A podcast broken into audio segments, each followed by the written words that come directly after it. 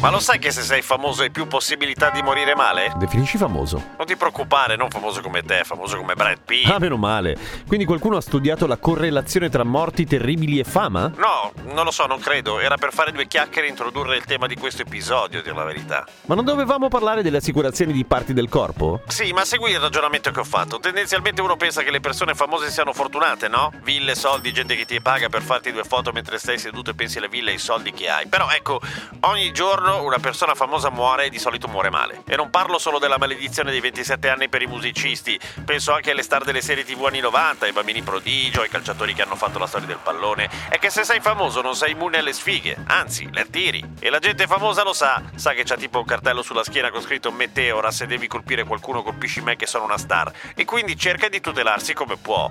Ho il fondo schiena più bello del mondo? È chiaro che me lo assicuro perché, ehi, non può durare per sempre e tutto potrebbe succedere. Non lo so, in realtà a me sembra che le sfighe colpiscano sempre chi è già migliore amico della sfiga. E poi questo tuo ragionamento non contempla tutte le rockstar che invecchiano benissimo, tipo, boh, Lenny Kravitz alle Bahamas, che è sempre più bello in pace con il mondo. O Mick Jagger, che se la cava anche lui, cioè...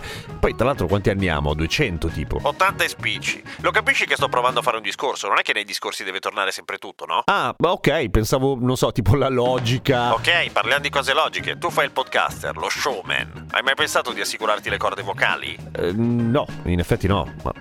d- Dovrai secondo te? Ah, boh, vedi tu, se un giorno ti alzi e parli tipo così o così. Che fine fa sta cosa dei podcast? Ah, iniziamo, dai.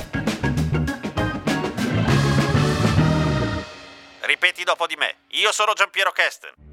Io sono Giampiero Kesten, Quello di cose molto umane, umani molto umani e cose molto americane. quello di cose molto umane, umani molto umani e cose molto americane. E come tutti morirò. Ah. Ma sapendolo prima, dall'inizio, mi organizzo. Dai, finiscila, dai.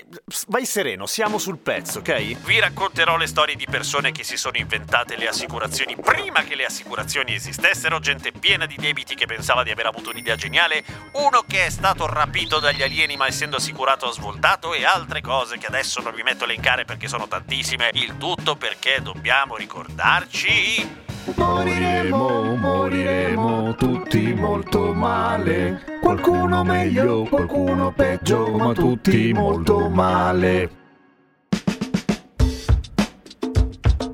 Era il 1920 quando Ben Turpin, un attore del cinema muto, inizia a preoccuparsi. Ben era famoso, non famoso come Charlie Chaplin, ma molto famoso. Aveva già recitato in più di 10 pellicole ed era riconoscibilissimo. Il suo strabismo era la sua caratteristica fisica principale. E mentre prende torte in faccia e affianca in scena minatori, cowboy e gentiluomini, comincia a pensare ossessivamente: ma se l'occhio destro torna dritto, mi continueranno a proporre ruoli poi? Se il mio aspetto diventa normale ordinario, sarò ancora Ben Turpin. Ed ecco che gli viene un'idea geniale. Stiamo parlando di uno che aveva una mente imprenditoriale di un certo livello, eh. Cioè, da quando era stato scoperto mentre era addetto alle pulizie degli SNA Studios, aveva messo molti soldi da parte, aveva investito in immobili e in genere si vantava molto dei suoi guadagni. Tipo, si presentava dicendo: Ciao, sono Ben Turbin e guadagno 3.000 dollari a settimana. Ah, che classe, elegantissimo! E qual è l'idea geniale? Decide di assicurare i suoi occhi. In caso di reversione del suo strabismo avrebbe incassato 25.000 cucuzze. Ma perché lo strabismo può passare da solo? No, non credo in realtà. Comunque questa potrebbe essere stata la prima assicurazione contratta da una star per proteggere una parte del corpo, quella più iconica, rappresentativa, quella che faceva incassare di più, insomma. E da qui si è aperto un mondo. Ora è difficile trovare una star che non si è assicurata almeno un dito del piede. Facciamo un giro, un giro del corpo in cinque parti assicurate da persone ricche e famose. Iniziamo dai capelli. Troy Polamanu. Se non sai chi è, è chiaro che non segui il football americano. È stato uno dei difensori più bravi dell'NFL. Ma non è nella nostra lista per le sue doti atletiche, è qui per i suoi capelli. Neri, lunghi 92 cm, ricci e morbidi. Ora, si sa, ai capelli può succedere di tutto. Sei stressato, si sfibrano. Mangi male, diventano opachi. Vai dal parrucchiere e gli dici solo una spuntatina e lui zam! E te li fa cosà. Se sei un giocatore di football però può succederti di peggio. È il 2006, partita Chiefs contro Steelers. Troy degli Steelers, ha la palla e sta correndo. Al 49 yard viene intercettato dal giocatore avversario Larry Johnson che lo ferma tirandogli i capelli. Lo strattone è terribile, fa male solo a guardarlo. Cercate il video se non l'avete visto. Larry, non contento, rialza Troy tirandolo sempre dai capelli. Troy è incredibilmente calmo e si allontana. I suoi compagni di squadra però danno di matto e inizia una sorta di rissa tra gli avversari. Qualche anno dopo, nel 2010, Troy è già da un po' il testimonial di un noto brand di shampoo quando i suoi ricci vengono assicurati per un milione di dollari. Al sicuro dai Larry Johnson del mondo. Calmo lì davanti a tutti. Come minimo l'avrà aspettato sotto casa. Pare di no. Denti. Un sorriso da 30 milioni di dollari è quello di Julia Roberts. È una delle prime cose a cui pensi quando senti il nome dell'attrice, quindi chiaramente se l'è assicurato. Non c'è da aggiungere molto, il suo sorriso illumina. Ci avete presente quelle scene in cui piange o è arrabbiata e poi per una qualche ragione torna a sorridere? Tutto il mondo intorno si illumina. Quella luce oggi ha anche un prezzo. 30 milioni di dollari, per l'appunto. Oh, se non l'avete vista in I segreti di Osage County, recuperate che vale la pena. Ma che facciamo? Il cineforum? Che c'entra? Lingua. Di lingue assicurate ce ne sono varie, ma parliamo di quella di The Demon. Se non sapete chi è The Demon, o siete troppo giovani, oppure non so, non vi piace il glam rock.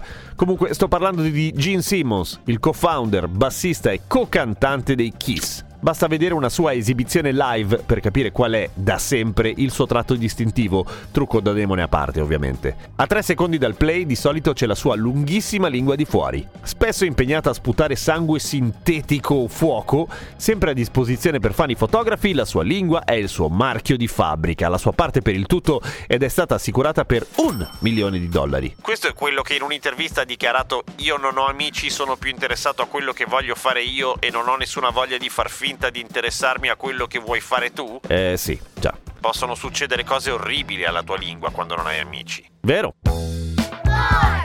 Rimaniamo in zona testa, corde vocali. Chiaramente i cantanti che si sono assicurati le corde vocali sono tantissimi. Il primo che mi viene in mente però è Bruce, The Boss, Springsteen. C'è un momento nella vita di Springsteen che è tipo il sogno di qualsiasi musicista in una band che vuole campare di musica. È il 1974 a Cambridge, Massachusetts.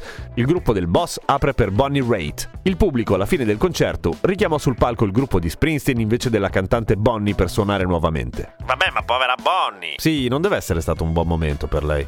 Comunque un critico musicale, John Landau, che aveva assistito al concerto, scrisse qualche giorno dopo in un giornale locale Ho visto il futuro del rock and roll e il suo nome è Bruce Springsteen. Poi qualche tempo dopo divenne anche il suo manager. Comunque, da quel momento vende sempre più copie, poi boom, esce l'album Born to Run e il resto è storia. Nei primi anni Ottanta il cantante è ormai all'apice della popolarità ed è qui che si preoccupa per la sua intensissima voce e decide di assicurarla contro la perdita definitiva dovuta a sforzi estremi per 6 milioni di dollari. Ti prego, basta, basta. Gambe. Forse qui facciamo prima dire chi non se le ha assicurate. Quella delle gambe è tipo l'RC auto delle star. Tutti devono averne una. I nomi, facci i nomi. Mariah Carey. Mariah Carey ha un'assicurazione sulle gambe per 35 milioni di dollari. Tra l'altro l'ha presa in combo con una sulle corde vocali, sempre per 35 milioni di dollari. Oh, e poi chi? Chi? La supermodella Heidi Klum ha assicurato le sue gambe per 2,2 milioni di dollari. In questo caso i tizi dell'assicurazione sono stati anche piuttosto fiscali, perché la sua gamba sinistra è assicurata per ben 200 mila dollari in meno a causa di una cicatrice sul suo ginocchio. Poi Taylor Swift la cantante più giovane a vincere un Grammy. Per le sue gambe ha pensato a un trattamento regale, 20 milioni di dollari a gamba. Poi non so, Usain Bolt, per le Olimpiadi del 2012 il velocista dei record mondiali ha assicurato le sue gambe per 200 milioni. E arriviamo all'ex calciatore David Beckham. Gambe, piedi, dita dei piedi e copertura totale sul suo aspetto in caso diventasse brutto all'improvviso. Un pacchettone di protezione per la sua bellezza dal valore di 195 milioni di dollari. Tu spicci proprio. Oh, belle queste storie, eh? Io però mi aspettavo almeno un accenno al fondoschiena di J-Lo. Stavo pensando, Abbiamo iniziato questo episodio dicendo che i famosi erano più sfigati degli altri, e invece è pieno di attori, cantanti, calciatori che si sono assicurati tutto. E non mi pare che si siano sfigurati o si siano svegliati senza un piede, però. Questo perché erano assicurati. Non lo fossero stati, sbam! Tegola dal tetto che ti sfigura, stack! Palo conficcato nell'occhio. Cioè, quindi la tua teoria è che le assicurazioni portano fortuna? No, secondo me le assicurazioni per non dover in caso pagare i premi a questi ricconi assoldano qualcuno per stargli appresso e salvargli da eventuali pericoli. Qualcuno che gli spegne le cicche se si sono addormentati e gli mette le vitamine nei drink. Oppure gli passa il filo interdentale mentre dormono. Ah, beh, può essere, eh? Può essere.